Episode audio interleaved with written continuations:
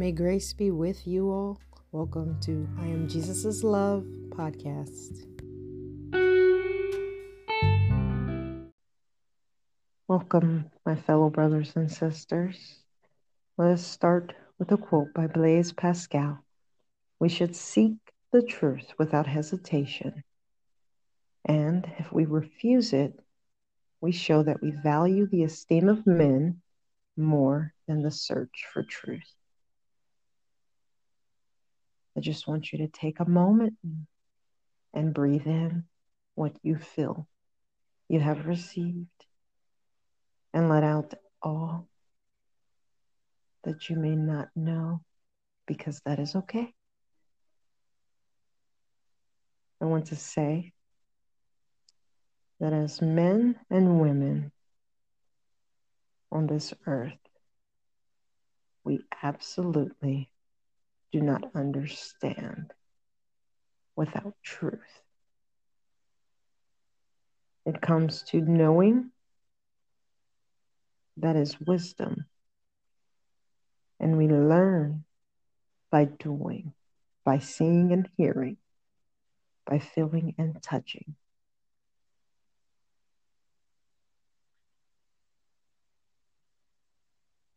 It is said in Romans 12:2 to be renewed by the transforming of your mind and not to conform of the patterns of this world so that you may know what God's perfect and pleasing will is. The only way to know is to start from the inside, and that is to allow the Spirit to convict you of the truth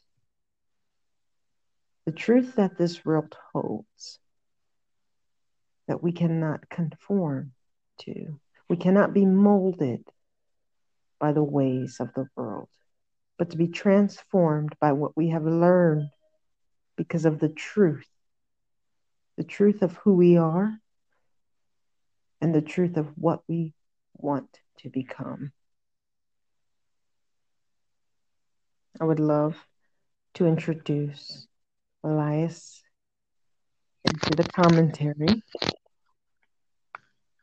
And how are you? I am well. How are you? I'm doing well, doing well. Um, let's see. I will start off with John chapter 4, verse 23 and 24. It says, Jesus says, But the hour is coming and is now here when the true worshippers will worship the Father in spirit and truth. And it says, The Father is seeking such people to worship Him. God is spirit, and those who worship Him must worship in spirit and in truth. So, I think that's very important to know the power of truth. So, I would just think about this what is truth? Because in today's society, it seems that we are opinion based instead of truth based. And it seems the opinion is greater than the truth because most people, as they state, uh, what is that called? The popular opinion? Is that correct? Yes. It's not the popular truth, but it's, the, it's what is their opinion. yeah. That's something else. Um, so how you feel about that? Um, that verse right there, John chapter four, verse twenty-three and twenty-four. Worship God in spirit and in truth. Yes. So, in order for us to worship in spirit, we have to give us the knowledge that we are nothing without Him. We are nothing without truly allowing God to intervene in each and every area of our lives. So, when you worship Him, that is when you have the Spirit, because He is all knowing, He is the omnipotent. And when you allow Him to have reign and allow Him to be able to walk with you from your day to day, your minute to minute, second to second. It allows us to understand that the Spirit within us is forming us to be the person we were meant to be. We are meant as human beings to worship because we truly are lost without that spirit. We are not filled. We are always going to search for a fulfillment. There's always going to be a void. But when you have the spirit guiding you and bringing in sight of you and convicting you what is the truth, then there is no such thing as popular opinion because we can all see in the same lens when we walk with the Spirit. I feel that as human beings, we understand that we are alike in so many ways, and there are so many things to separate us because of popular opinion.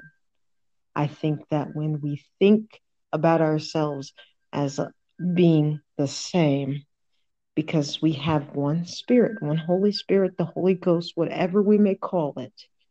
When that spirit walks through us, that is the same spirit that is in everyone else. Once God is with us, once He gives us His spirit, we are able to be transformed into the person that we were meant to be. And that is in the same lens, the same spectacle God is looking through. He sees us all in that same lens because when He comes, he is coming for his people. I think with the popular opinion, we are going to be so blinded by opinions that have no we have truth in it. say that again. Opinions with no truth. Absolutely. None. These opinions are irrelevant to the bigger picture. And with the truth, we are able to see in a lens that we were created to be in. We are able to walk in a path and see the light and walk that, that narrow path that we are described because that wide path that everyone is walking in is the one where all the popular opinions are. What do you have to say in regard well, um, it's even um, dealing with truth. Truth seems to be, well, at least some aspects of truth seems to be timeless.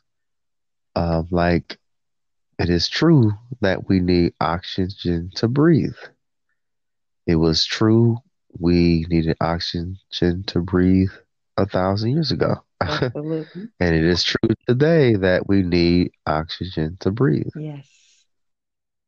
Now, there are other truths like um, marriage.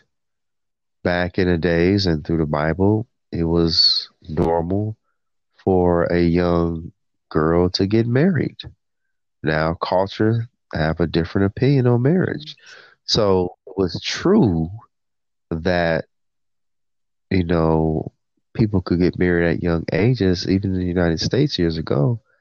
You see what I'm saying? So truth, some truth, right? So some truth can live no matter what time we exist in, but other truth seems to grow and change according to the culture, the emotions of the culture. Yes.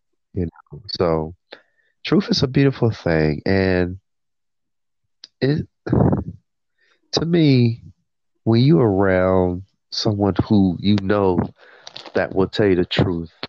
It seems to be a beautiful thing, an honorable thing to be such a person, also to be around others who love to be truthful with kindness, mm-hmm. because sometimes we can be truthful and a person can take it, you know, um, in a way that is not um, loving. Absolutely. Um, it's like this prayer that I like to say. Um, it says, and it's, it's, it's amazing. It's like every time you're in a spot, it seems like you kind of forget it. You know? Yeah, yeah. uh, basically, the prayer is about um, forgiving those who done me harm knowingly or unknowingly. Yes. So some things that we can do with truth that we can harm, you know, um, things prematurely. Yes. Yes. And I'm gonna give, I'm gonna give you an example. I'm gonna give you an example that I remember when yoga got real popular on YouTube. And the sad fact about that is the yogas, the people that practice yoga for two to three to five years, or those who are naturally flexible, Yeah. they will only do extreme poses. Now, you can imagine, because I remember telling people about yoga, it's like, oh, I cannot do yoga. Mm-hmm. Because all they saw on YouTube was people that's been doing it for 10 years, more or less. Yeah. You know, they really never showed the videos when they could not touch their toes. So that could have been intimidating. So it was mm-hmm. partial. So if the video was true that they could put their foot over their head, but the other truth is, which would um, not as intimidating, is sh- also showing a video when the person could not touch their toes. Yes. Because the reason why they put their video on YouTube is to, you know, collect individuals who would like to maybe try yoga. But it's intimidating because you're not totally truthful because a person only seen you doing yoga poses that took you five years to develop into. So that's just my little Very um part example. it. Yes. I agree. And when something is growing and it sees something that has already sprouted, there's that that space in that room for imposter syndrome. And we feel that we are not able or capable to be of such, um, let's say, as an expert in something. But it takes those steps to get there. And when you're at step one, you have to stay in that time. You have to allow yourself to grow and you have to look around you and see the things that people are doing. And you have to take it one day by day and get there to that level. So I I totally agree with you on that. And I, I feel as if when um, I was reading on um, when we are seeing people do things that you were to keep that to yourself. As in not everyone is able to accept those truths. So it takes the spirit to convict us of the things that are not of our own nature because we have been conformed to what we see ha- happens in this world based off of popular opinion. For example i am an african american young woman in such a in such a world doing a career that not many young African American women will run with. But I can tell you this it is a blessing to be able to touch the lives of younger women and let them know how they are capable of it. Why? Because you start as a sprout and then we we nurture and we water. Why? Because we are exposing them and giving them life, which is a spirit, and allowing them to see the truth of where we start. We have to walk them through. So it's different from being that sprout to the person who may be instructing. And then we have to allow truth to get us there. And it's one day at a time. As you spoke on time, it is one day at a time. It's a process. And, you know, I, I really think that, and to, to just a little bit more onto the marriage at such a young age, it's because of the culture.